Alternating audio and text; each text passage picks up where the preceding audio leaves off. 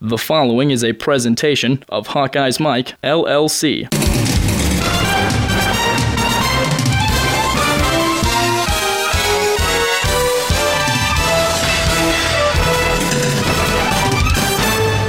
With three minutes to go in the third quarter, they were down 24 to 3. And then the big turnaround as they look for the end zone. Touchdown, Iowa! The Hawkeyes have grabbed the lead two things have happened on the field. James Vandenberg is very comfortable. The offensive line now is comfortable picking up the blitzes of Pittsburgh. They're not getting to the quarterback. He's throwing the ball with authority and accuracy. 31 to 27. Hello, Hawkeye fans. This is John Patchett, and welcome to the football show from Hawkeye's Mike. This is show three in week three of the 2011 season. We have two reporters' notebook segments featuring the Gazette's Marc Morehouse, who previews Iowa's upcoming game against the University of Louisiana Monroe, and to the Burlington Hawkeyes' John Bohnenkamp, who looks back at the Hawks' come from behind victory over the Pitt Panthers. You'll also hear from the opposing coaches in this coming Saturday's game Iowa's Kirk Ferentz and ULM's Todd Berry. This Hawkeyes Mike podcast is one in a series of our three weekly programs this year, which include regulars Brent Balbinot and Marv Cook, as well as numerous guest commentators and reporters and I love Iowa City. I love you, Hawkeyes Mike. The Iowa Pittsburgh game highlights are courtesy of ESPN2, with announcers Beth Mowins and Mark Bellotti. A nice job calling this contest and especially capturing the excitement of Iowa's fourth quarter comeback. We very much appreciate it and thank them. On the keeper. No signal yet on the Vandenberg keeper. Touchdown! That's the type of response Iowa needed both players, fans, and coaches. They've got to get back in this game. They're still down by two possessions, but that's a, st- a step in the right direction. It's 24 to 10. Iowa strikes back. And on the reversal on the review, resulting in a 22 yard reception that really pushed that drive forward. Hawkeye's Mike football programs come to you following every game during the entire season and are brought to you in part by Prefense Hand Sanitizer. One application lasts all day. Try the hand sanitizer used by the Iowa Hawkeyes. And remember, the best defense is Prefense. And by the Marv Cook Investment Group in Coralville, Iowa. Marv Cook for all your investment needs. Call in and express your opinions about the Hawks. To make your voice heard on HawkeyesMike.com, call toll free 866 74 Hawks and join our guest experts on weekly podcasts.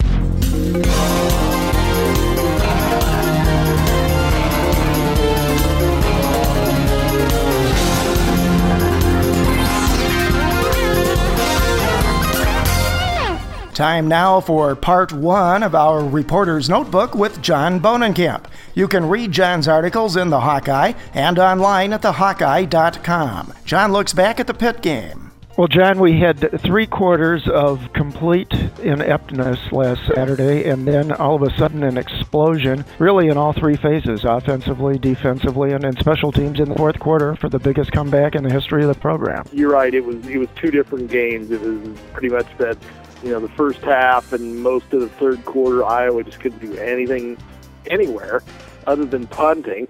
And then uh, from about the you know late in the late in the third quarter until the end, I mean, it, it was a totally different team, totally different execution, just just really different in how they did things. What did you see going on offensively that caused all those struggles? I it, I just think it just it just seemed like there there was just nothing in sync. I mean, there were times when you know there was one pass play when when Vandenberg threw the pass to the left side and and Marvin McNutt was cutting toward the middle, and it was just like they just nobody seemed to be on the same page. The running game, there wasn't any sort of aggressiveness with that. I mean, I was I was really surprised at you know how Marcus Coker missed some missed some openings in the line that could have gained more yards. There were other times when he was just really tentative, and it just seemed like it just seemed like they just didn't know what was going on, and, and it was I mean it was just there was there was just like a total breakdown of whether it was communication or focus or whatever, but it just didn't seem like they that that anybody was on the same page. It was all, all like they all, were all thinking something different out there. Now you come from Vandenberg country down there. It, it, this is an offensive system when they to no huddle hurry up uh, the entire fourth quarter. Isn't that basically what he ran? It was it was something like that. I mean, they ran they they had a you know a high tempo offense. There wasn't a lot of time between plays, and there there wasn't a whole lot of there wasn't a whole lot of huddle, and it was and it was kind of and it was a spread offense too. And so it seemed like really, you know, when they went to the no huddle and when they when they did some different things and kind of got away from the running game, which was, I mean, out of necessity more than anything else, it it seemed like he was really a lot better. And I mean, realistically though, I mean, really, the one drive, I, I think it was it was early in the fourth quarter when he kind of got started when he kind of started, you know, completing some passes. He was still throwing some some high passes, and his receivers made some good plays, and it seemed like he started getting some confidence from that, and all of a sudden it, it just seemed like it just seemed like he was more comfortable from that point on, and he started making accurate throws at that point and started making good decisions, and it was just it just seemed like it really fit him very well. Yeah, he seemed to have the high throwing issue, overthrowing his receivers, uh, eerily similar to what happened at Iowa State the week before. Those three touchdown passes he hit in the end zone were things of beauty. Yeah, and I mean it. It you know, and and and, and on one of the you know, I sit on and I think it was the drive on on the Keenan Davis touchdown where where he made a really nice catch on a pass in the end zone. It's like he was he had receivers open and he was throwing. You know, he threw some high passes and they made plays. And once they started making plays, then he started. It seemed like he seemed more comfortable, and then he started to get more accurate from that point. And and really, you know, on the last two drives of the fourth quarter that, that won the game, the the two touchdown passes to Martin Manley, he really threw the ball a lot better and was a lot a lot had a better accuracy to it. Some struggling again in terms of uh, the running plays. Pretty poor average per carry, really although we did finally see the first uh, backup running back since the opening game in Bullock carrying the ball. Yeah, and I mean it's it's it's one of those things I keep harping on this, but they've got to get Marcus Coker some help. They just can't rely on one running back. They have got to start getting him. You know, they've got to start getting some some movement in that in that offense and and, and start getting some, building some depth there because I mean there were 33 carries on Saturday and Coker had 23 of them and eight belonged to, to Vandenberg. And so it's like you know your only other carry at that point is is one carry by Damon Bullock which I think he was in the end zone on it. But um, you know at some point you're going to have to establish a second running back and I think maybe now it's going to be him. It's just a matter of getting him it's a matter of getting him some rest. At the same time, when he was in the game, he missed a couple blocks on blitz assignments, and you know those are the kind of things that are going to keep him out of the lineup if he keeps doing. So it's not just a matter of running the ball; it's executing the offense.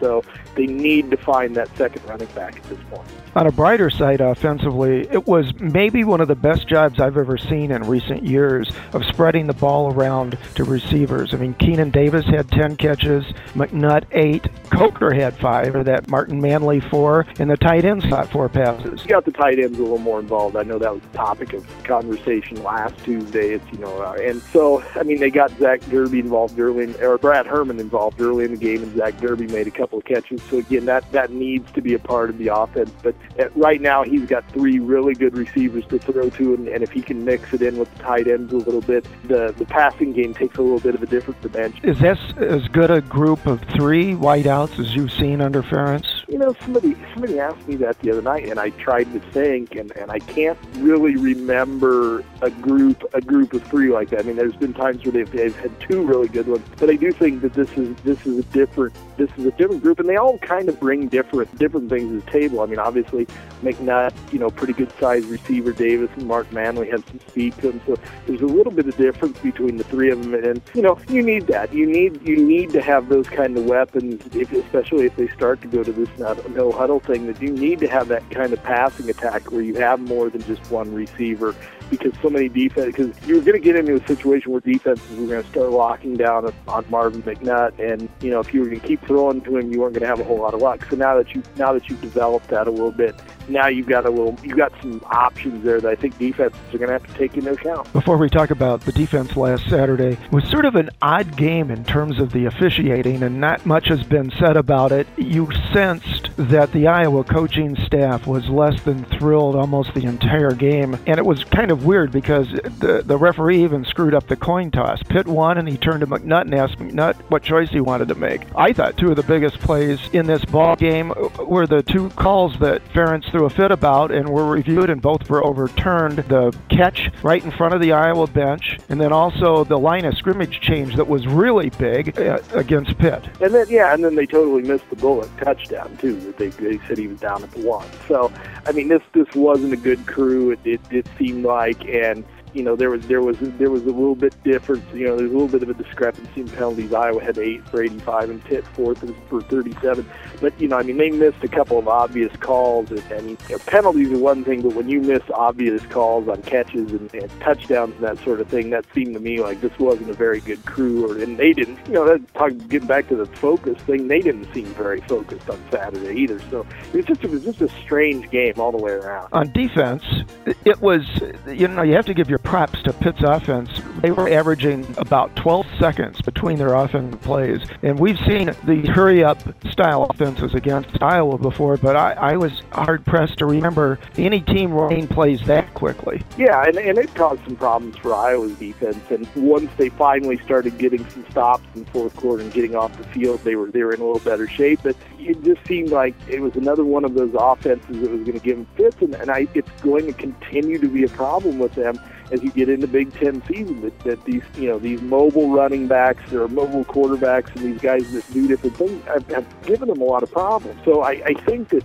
you know again they didn't seem like they were in sync for the first three quarters, but they came up with big stops at the end, and in the end that that was really kind of the lost difference in the whole thing. The defensive changes in personnel that the Iowa staff made uh, before the game, including moving Hyde back to cornerback at least for this game, sure seemed to pay off big time. Well, the Hyde the Hyde move was, the biggest plus because I mean, he, he comes up with two picks. And I mean, he's a corner. That's his job. He's not a safety. He's a corner. And I think I would like to think that he will stay there for the rest of the season. But at the same time, you just you don't know what they're thinking at this point. And Kirk didn't tip his hand on Tuesday. What what he was thinking? Oh, you know, we're gonna do what we need to do to win. He said. And and I, I think that was the biggest move involved was just getting Hyde in, in a familiar position. And he came up with a couple big interceptions for him. The two sides of the coin here coming out of that game, and Marv Cook and I talked about it in his segment. The thrill that the team had to feel and the sense of confidence, like they'll never feel like they're out of a game again in coming from behind, but that sort of having the potential at least to mask all of the problems that were really in the forefront for the first three quarters of the game. Well, that was one of the things, you know, I talked to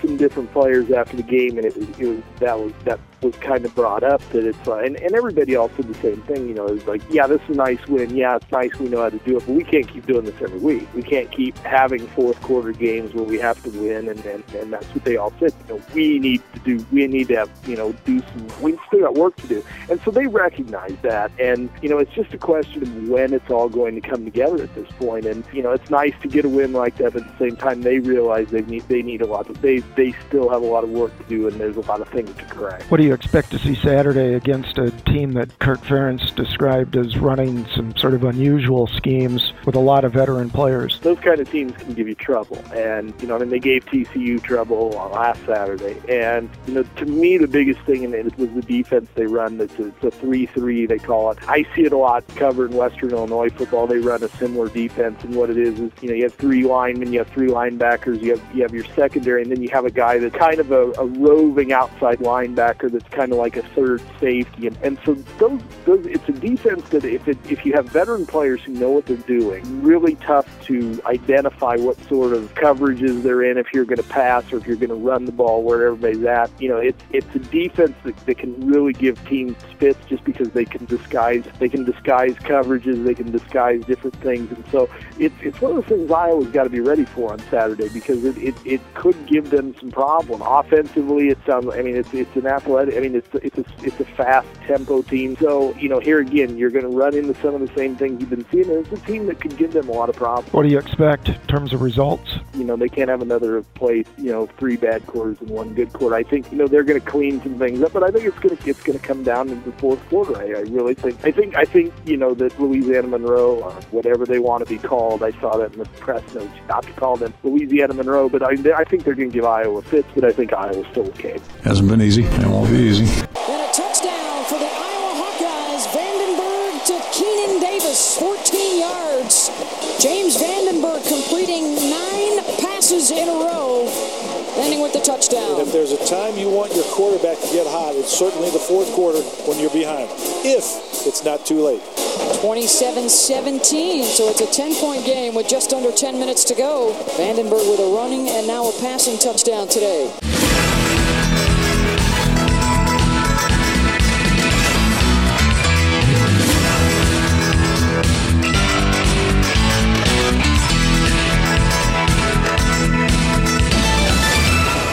How many things have you touched today? Hmm? Ooh, a puppy. How many places have your hands been? Ooh, a keyboard. 24 hour hand sanitizer protection just makes sense. Prefense, a silica based hand sanitizer, protects your hands all day. Stays on, up to 10 washings, moisturizes, alcohol free, and safe for the kids. So go ahead, touch anything and everything. Ew, a toilet. Prefense, keep your hands germ free all day. Next up, it's time to hear from the head coaches in this coming Saturday's game. First up, Iowa head coach Kirk Ferentz. Given Iowa's success in the fourth quarter of the Pitt game, Ferentz was asked if the coaching staff is tempted to throw the ball a bit more or use the hurry up offense more than it has in the past. We're going to do whatever we have to do uh, any given season to win. That, that's our plan. Yeah, the good news, I think, out of Saturday, certainly James played well. That's pretty obvious. And then the other part is that, uh, at least, you know, the last uh, 15, 20 minutes, and then, you know, coming out of camp, we were really in a little bit of a quandary at our receiver position, um, you know, based on what we saw in August. So I think if there's been a real positive the last two weeks, I think our receiver group has really taken some positive steps forward. And you know, we knew Marvin was our only proven veteran player coming back, but it looks like right now you got you, know, you got a couple different levels going on. Keenan, the last two weeks, I think, has played you know uh, much better.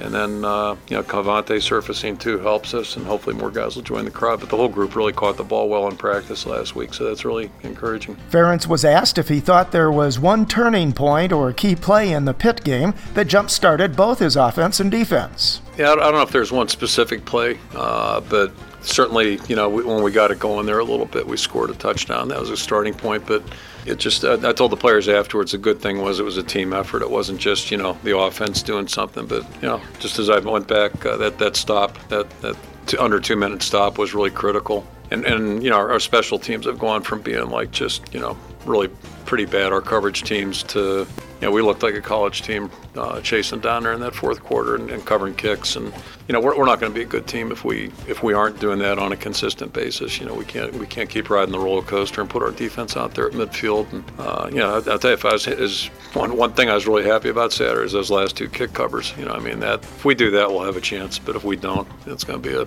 tough year. Kirk discusses at length the Louisiana Monroe schemes. It's almost like they have two separate offenses, if you will. They have two different styles of attack, and it's it's really not like the other day they uh, got off to a pretty good start against uh, TCU, and, and, they played a couple quarterbacks. Both guys did well, but you know I'm not sure how they're going to handle that. But but they give you some real just some unusual things that you know we're not used to seeing. So it's it's going to eat up some practice time just to make sure we got everything covered. Not the same as, but it's a little bit like last week. You know, if, if you don't have it covered, you're looking at big plays, and that, that you know kind of puts a hole in your boat real quick. So uh, and then on the other side, it's a scheme defensively that I, I don't you know maybe we've played something like this in the last 13 years. I just can't recall. It's it's you know kind of Michigan had a little different look the last couple of years we played them, but this one's different than that, and so it's going to cause us to really spend some time slowing things down, teaching it, and making sure we got all 11 guys on the same page because it's it's a little different than what we normally see. So then on top of that, they got a bunch of guys that are aggressive. You know, they're good good aggressive defensive football players. That's going to be a challenge too. Well, it's, it's, it's, they play three down linemen, I can tell you that with certainty, and they can tell you they play with three uh, linebacker type guys, and then after that it's five DBs. But it's it's a unique way of playing. It's just a little different than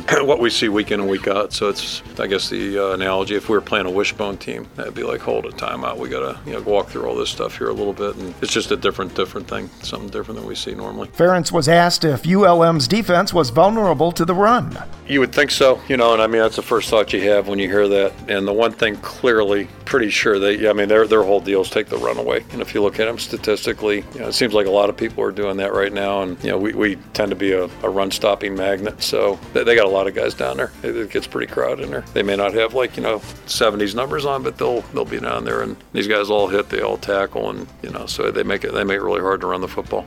TCU had some some uh, some success, but they also have an option element to their game that we don't have, which which really makes a big difference. And Ferentz talks about Iowa's tight ends and their ability to block as well as catch passes and run routes. I mean, pretty much if you can't block, you can't play for us. I mean, or we'll put you out wide, and you're a tight end that's not a tight end. Uh, but yeah, I mean, we've done that too, and what have you. But you know, we do expect our guys to block. That's part, and we expect our receivers to block too. It's obviously different out there than it is in the box, but you know, players that that can't do things, it just hamstrings what you're trying to do philosophically. So you know, when we recruit tight ends. We tell them blocking's part of the part of the package, and there are a lot of offenses where it isn't. You know, they call them tight ends, but they're not. Uh, they don't have to do that. So, all the guys that come here as tight ends, they know that. They understand that. Next, we hear from Louisiana Monroe head coach Todd Berry. Berry talks about his team's loss last week to TCU obviously disappointing loss here this last week against TCU. I think they're really, really a fine team. I was more impressed. I was impressed going in, more impressed kind of coming out. It was a it was a very physical game. It was played very fast on a very hot day, and and uh, yeah, I think both teams kind of spent it by the very end. We had a bad third quarter in the sense that the kickoff return for a touchdown and the ensuing fumble on the next possession created that 14 point swing and then the rest of the game was played pretty evenly along those lines. And so I'm, I've got, um, you know, I'm pleased with where we're at as a football team, other than those that uh, that third quarter. Um, but I think we're, we're getting better. Our young guys are starting to grow up a little bit more, and, and got another huge challenge this week in a, in a very good Iowa team. Berry discusses the play of his offense through the first three games this season.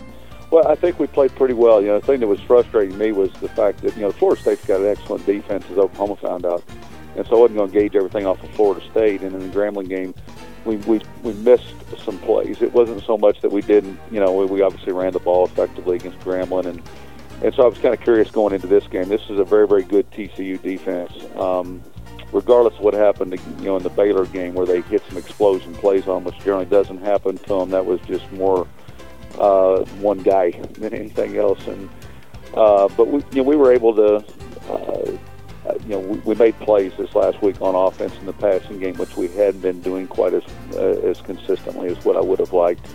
Had to kind of get away from the run game a little bit, uh, and we were running the ball semi-effectively. With it, you know, it's nice to have some balance and.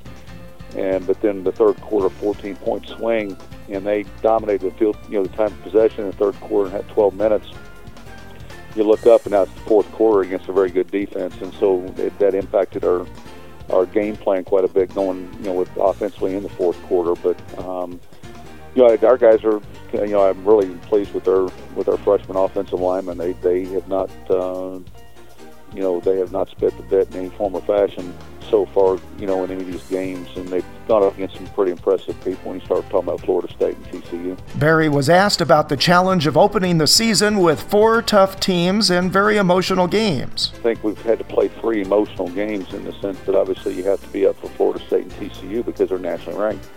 And then you've got a rivalry game in Grambling where you know that you're going to get a great effort out of them. And, uh, you know, again, a lot of our players had, uh, you know, uh, ties you know, to Grambling in terms of people they played against or played with, and and so we played, we've had to play three emotional games, and we'll have to play another one this week. And you know, we start talking about having to play on an emotional high four weeks in a row. Sometimes that's difficult to maintain. And Berry talks about Iowa's offense and the Hawks' depth at running back. With the nature of their style of offense, they're always you know uh, going to be able to recruit really fine running backs because of the, you know it's a it's a running back dominated offense and and so they don't. They've got. Uh, I think they've got enough of uh, enough stock of running backs up there to uh, not be as concerned. You hate to lose starters, but obviously, again, their their offense flows through their running back, and, and consequently, they're always going to have good backs and always have over the years.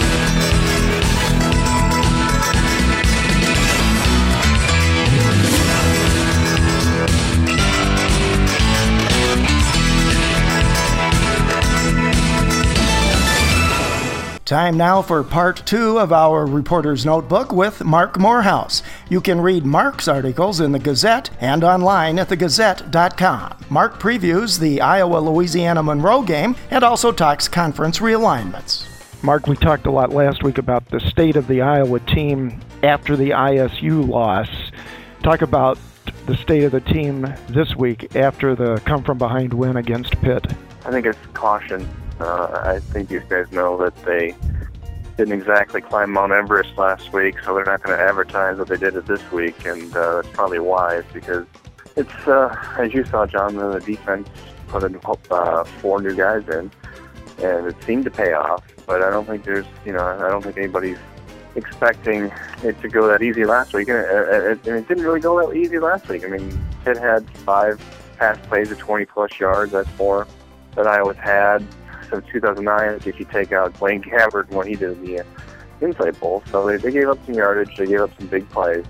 That's uncharacteristic for an Iowa defense. If you look at offensively, sure, J- James Vandenberg was outstanding. His wide receivers were outstanding. Er, and uh, uh, but but still, it came down to a 24-3 deficit late in the third quarter. So Iowa, you know, they got to that hole. How did they get there? Well, the offense didn't do a whole lot until it had to, and defense, same same deal. So yeah, I don't think anybody's uh, buying Rose Bowl tickets yet. You talked last week about one of the keys in the game being able to try to contain the nation's leading rusher at that time, Ray Graham. Well, they did hold him to 99 yards. Yeah, small victory, uh, I think. I mean, he was averaging 161.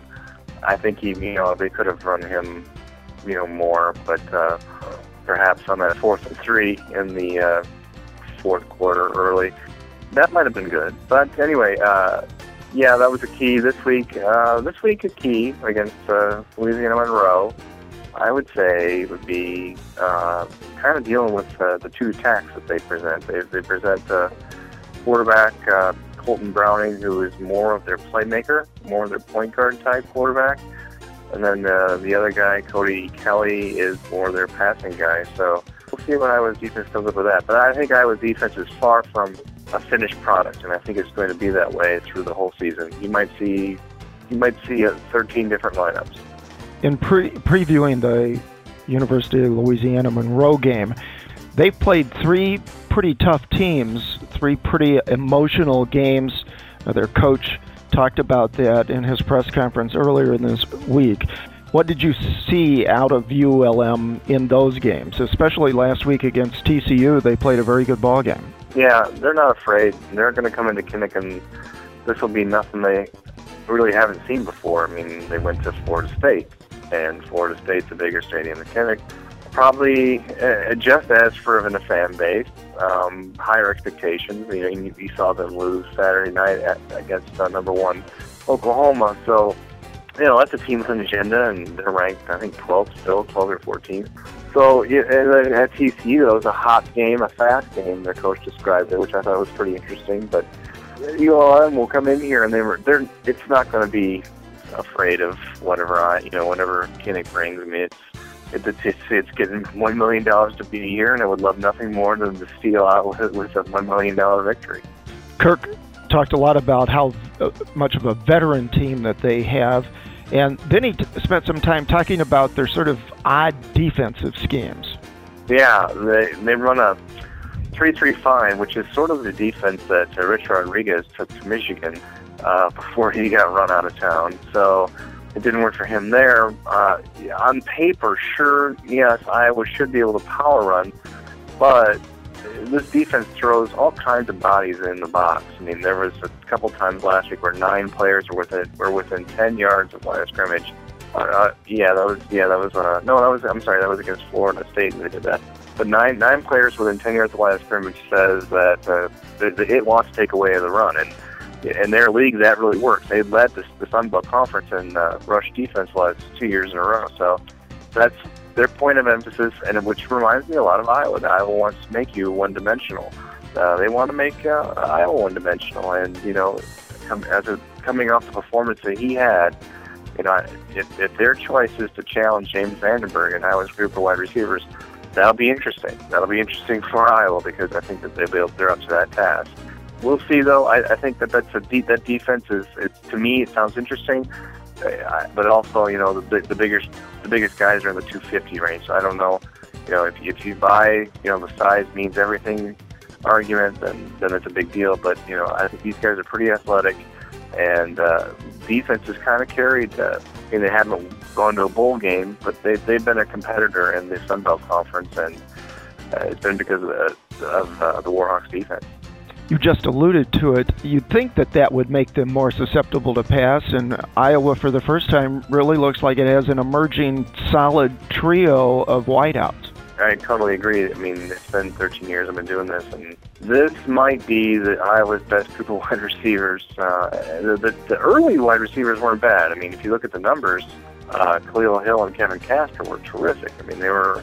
I mean, Kevin Kasper was Iowa's receptions record holder until last season. So, I think this, you know, in lately with with Derrell and uh, Marvin, you know, you had two strong receivers, but this year the three. I mean, you uh, Kevonte Martin Manley, whose body control Saturday really impressed me. He's a little taller than you think, maybe six one ish, maybe a little more than that. Uh, very well put together, uh, great body control, and uh, you know, he's acting like he's been there. I mean, those are two big ca- touchdown uh, grabs he had Saturday.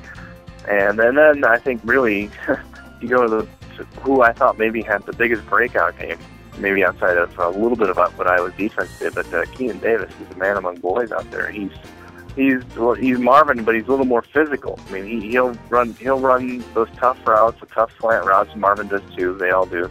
But uh, Keenan will drag three guys down the field. So uh, maybe Marvin's more capable on the sidelines with burst, but you know what? It's a great argument for Iowa who can do what best because you're, I think you're right, John. This is uh, this might be Iowa's three best wide receivers, at least during the Ferentz era. Talking about uh, Louisiana Monroe's offensive schemes, you indicated that they rotate their quarterbacks. Are we likely to see more of one than the other, and what should fans be looking for from their offense on Saturday? Kolton Browning is the guy that you'll see more of. The other guy is more of a passing quarterback. Browning is more of the athletic quarterback that Iowa has seen. Seems like the last three weeks, and we'll see the next, uh, you know, except for Penn State, maybe to the end of the season. I mean, there's no off days. Everybody has an athletic quarterback who can run a spread or no huddle or both, and uh, it sounds like ULM is sort of in that boat. They have a, wide receiver who has Olympic speed, uh, not Olympic, but he's got uh, uh, NCAA track speed in Luther Ambrose. Uh, the running game is kind of uh, constipated right now. It'll get there maybe. Uh, I bet it will against uh, South uh, or Sun Belt Conference opponents. It probably won't be there Saturday the way it needs to be, but uh, offensive line, a true freshman is starting at left tackle, which I think is impressive, and then they have another freshman who's playing guard. Other than that, the other three guys are veterans. I think this is a team that will be able to move the ball. I mean, if you look at the speed factor, a lot there's a lot of fast kids from that area in uh, Louisiana, and uh, I imagine the heart, at least going over the roster last night a little bit, they don't. They, uh, ULM's roster might stretch into Arkansas just a little bit, but for the most part, we're talking Texas and Louisiana and kids who can run. And, and you never know with athletes and the 85 scholarships, you never know. But uh, I think Iowa's defense should take another positive step, and it kind of needs to. Who do you see being the key performers for the Hawks on Saturday, both offensively and defensively? Oh, let's go with defense. I think uh, I think uh, Christian Kirksey's in an interesting position. He last week, and I, I don't think he's been given enough credit for this. He, uh, you know, he's a sophomore. He's this is his first year starting uh, on defense, and he's starting at linebacker, which is a brainy position. It's you know react and, and be athletic, but it's also you have to be in the right position. You have to read and have some instinct. And last week, uh, Tyler Nielsen gets uh, walks off the field very early. You know, with the ankle injury he suffered at Iowa State, he had to be taken out of the game early against uh, Pitt. So what happens is uh, Kirksey moves over to his uh, Leo linebacker spot, and Anthony Hitchens goes in a weak side linebacker, which is something that Hitchens has practiced all camp, so it's a normal position for him. and I really didn't notice a drop off. I mean, I, I think uh, Kirksey played very, very well. He uh, he's showing me more and more every week, and I'm very, very impressed with him. Offensively, I think I don't know who it'll end up being, and this is a small, weird sort of answer, but uh, I think someone needs to win left guard. I mean, that was sort of a uh, rotating thing Saturday, last Saturday between Matt Tobin, junior walk-on, and redshirt freshman Brandon Scherff. So uh, neither of them really won the job the way you'd like to see it won. And the Iowa's inside trio of those two and James Ferentz and Adam Gettis had some tough moments Saturdays, just especially in the first half. So they need a little bit. They need to tighten up the inside trio, and I think uh, it'll be interesting to see if anybody can claim that. Plus, Nolan MacMillan's supposed to come back here in the next maybe maybe the Penn State week, so there'll be some competition thrown in there.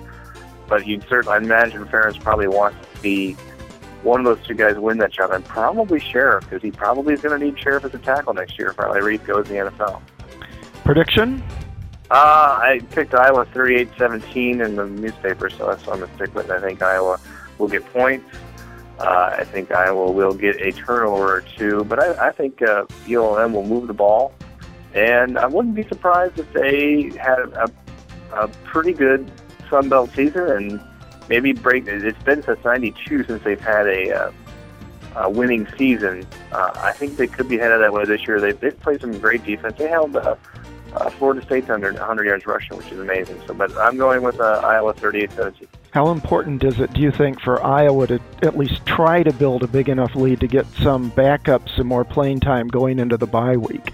I think you might see that, especially at running back. I'm not sure where Coker's health is, and that's sort of a new fact that uh, has, didn't really make a ripple this week, but uh, he came out of camp that he had a, a shoulder injury and he missed quite a bit of camp. So he's see if he's tentative, maybe that's why, and uh, maybe they start to really look at developing some depth there, not just paying a lip service. And by that, I mean it's probably not going to be Jason White. You're probably looking at Damon Bullock getting getting the ball Saturday, maybe 10, 15 times. We can't leave this week without talking about a subject that's been on nearly everybody's mind and dominating a lot of um, media attention. I think you referred to it a couple of days ago as conference realignment again, or some such term. Talk about what you think about all of this potentially major activity going on on conference realignment and what that means for the Big Ten, which has been pretty quiet, but you you really find it hard to believe they aren't pretty active behind the scenes. Behind the scenes, I, I imagine they have a war room where they're at least had had some contact with things, but it sounds like it's dead. I mean, it sounds like the whole deal's dead, at least as far as West goes. Uh, it sounds like the Big 12 is, you know, somehow it's a cat and it's got ten and a half lives and it's on number 10. And uh, sounds like it's going to hang in there, at least as far as the, the news goes today. Oklahoma, or uh, actually the Pac 12, shut the door on any sort of expansion. So Oklahoma has nowhere to go. It sounds like Texas is going to is agreed to some revenue sharing, but the the uh, Longhorn Network is still theirs, and they're not going to get rid of it. Uh, I could see a concession being made there where the Longhorn Network agrees not to show any high school games, which seems pretty collegial to me and, and the right thing to do. But maybe, Texas bends on that, and Oklahoma goes okay, and they all live happily together in the uh, in the Big 12, which probably at that point would need to go find one or two more teams so it can have a conference championship game again. But still, you look out east, and uh, you know the SEC supposedly offered uh, uh, Missouri a spot, and I, I don't think it would be smart for Missouri, who has a really great football coach in Gary Pinkel, to take that. That would age him seven years for every one. And then uh, you look further east, and that's where kind of there's still some chaos with the ACC digging in to the Big East last week and taking Pitt and Syracuse. And there's still talk about. I think eventually UConn is out of the Big East because they they they seem, don't seem interested in being there now. So there's still some shaking going on out east. But I think as far as Notre Dame, Big Ten, West goes, status quo. Big the Big 12 again avoids the uh, the death blow. Marv Cook had some pretty provocative comments about realignment in his segment this week, and he really is for going right down the Mississippi and having the Big Ten add Texas and Oklahoma and Oklahoma State, maybe Missouri, and really going for a mega conference where you cut down on playing a lot of weak non conference foes and you go head to head with a lot of the best teams week to week. Not going to happen, I don't think, because Texas is just sort of this giant Buddha baby in the middle of the room that has all the cookies and all the, you know, cashola, and it's just not going to share it. It's not going to. The, the big, the Longhorn Network they see it as something they can drive and make it the place where kids want to go, and uh, that will drive a wedge. I mean, the Big Ten. I, I really think even if if, it, if push came to shove, and you know, Oklahoma and Texas went to, to the Pac-12, I don't think the Big Ten was going to expand. I think the Big Ten was going to kick back and watch everybody and watch how the 16-team conferences worked or didn't work, and be happy with what it had, and then if things broke apart, maybe they would pounce. But I think the Big Big Ten likes 12. Everybody gets a good cut of money. Revenue sharing there. Everybody's buying into the Big Ten network, and uh, status quo. I don't think. I think the Big Ten or Jim Delany personally has been burned by Notre Dame too many times. That's never going to happen unless Notre Dame comes falling, and uh, I don't see that happening either. Notre Dame's too proud, and they they uh, they, that independent status is something that uh, they believe is their identity, and I see them sticking with it for for as long as they can afford it. So what you got to do? You got to fall back. Superior firepower and superior intelligence. Vandenberg from the 25, looking deep, caught for the touchdown. Kevonte Martin Manley, 25 yards. This crowd now sounds like they're starting to believe. It all came down to that call reversal on the catch that was ruled an incompletion late in the third quarter. And since then, Iowa's been a different team offensively. But this is exactly what they need. We talked about him getting hot in the fourth quarter when they need him. Perfectly thrown pass.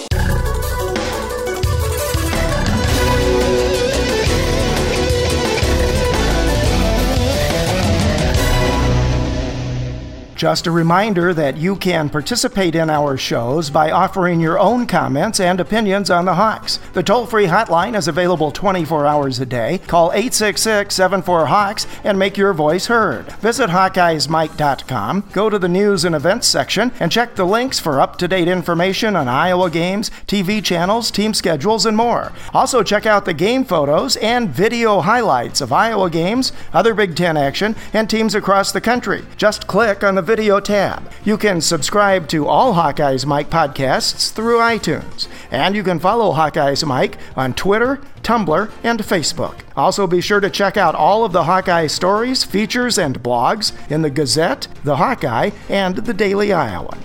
Post game show is brought to you by. Christ, I can't find it. The hell with it.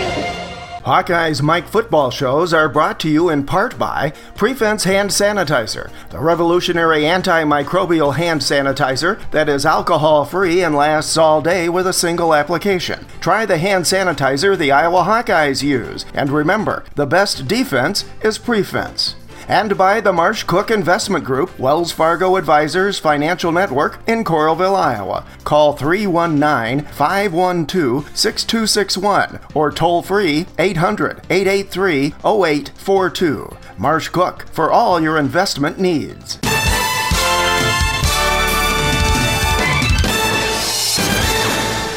Our thanks again to ESPN2 for the game highlights this week, and thanks to our contributors John Bohnenkamp and Marc Morehouse. We hope you have enjoyed this Hawkeyes Mike podcast, that you'll come back for more, and that you'll participate. By phoning and making your own voice heard on our shows, call 866 74 Hawks. It's all Hawkeyes, all the time, on HawkeyesMike.com. One passion, many voices. Nice work, everyone. Sharp broadcast. Really good. Everyone on the floor as well. Really a lot of hustle. I liked it.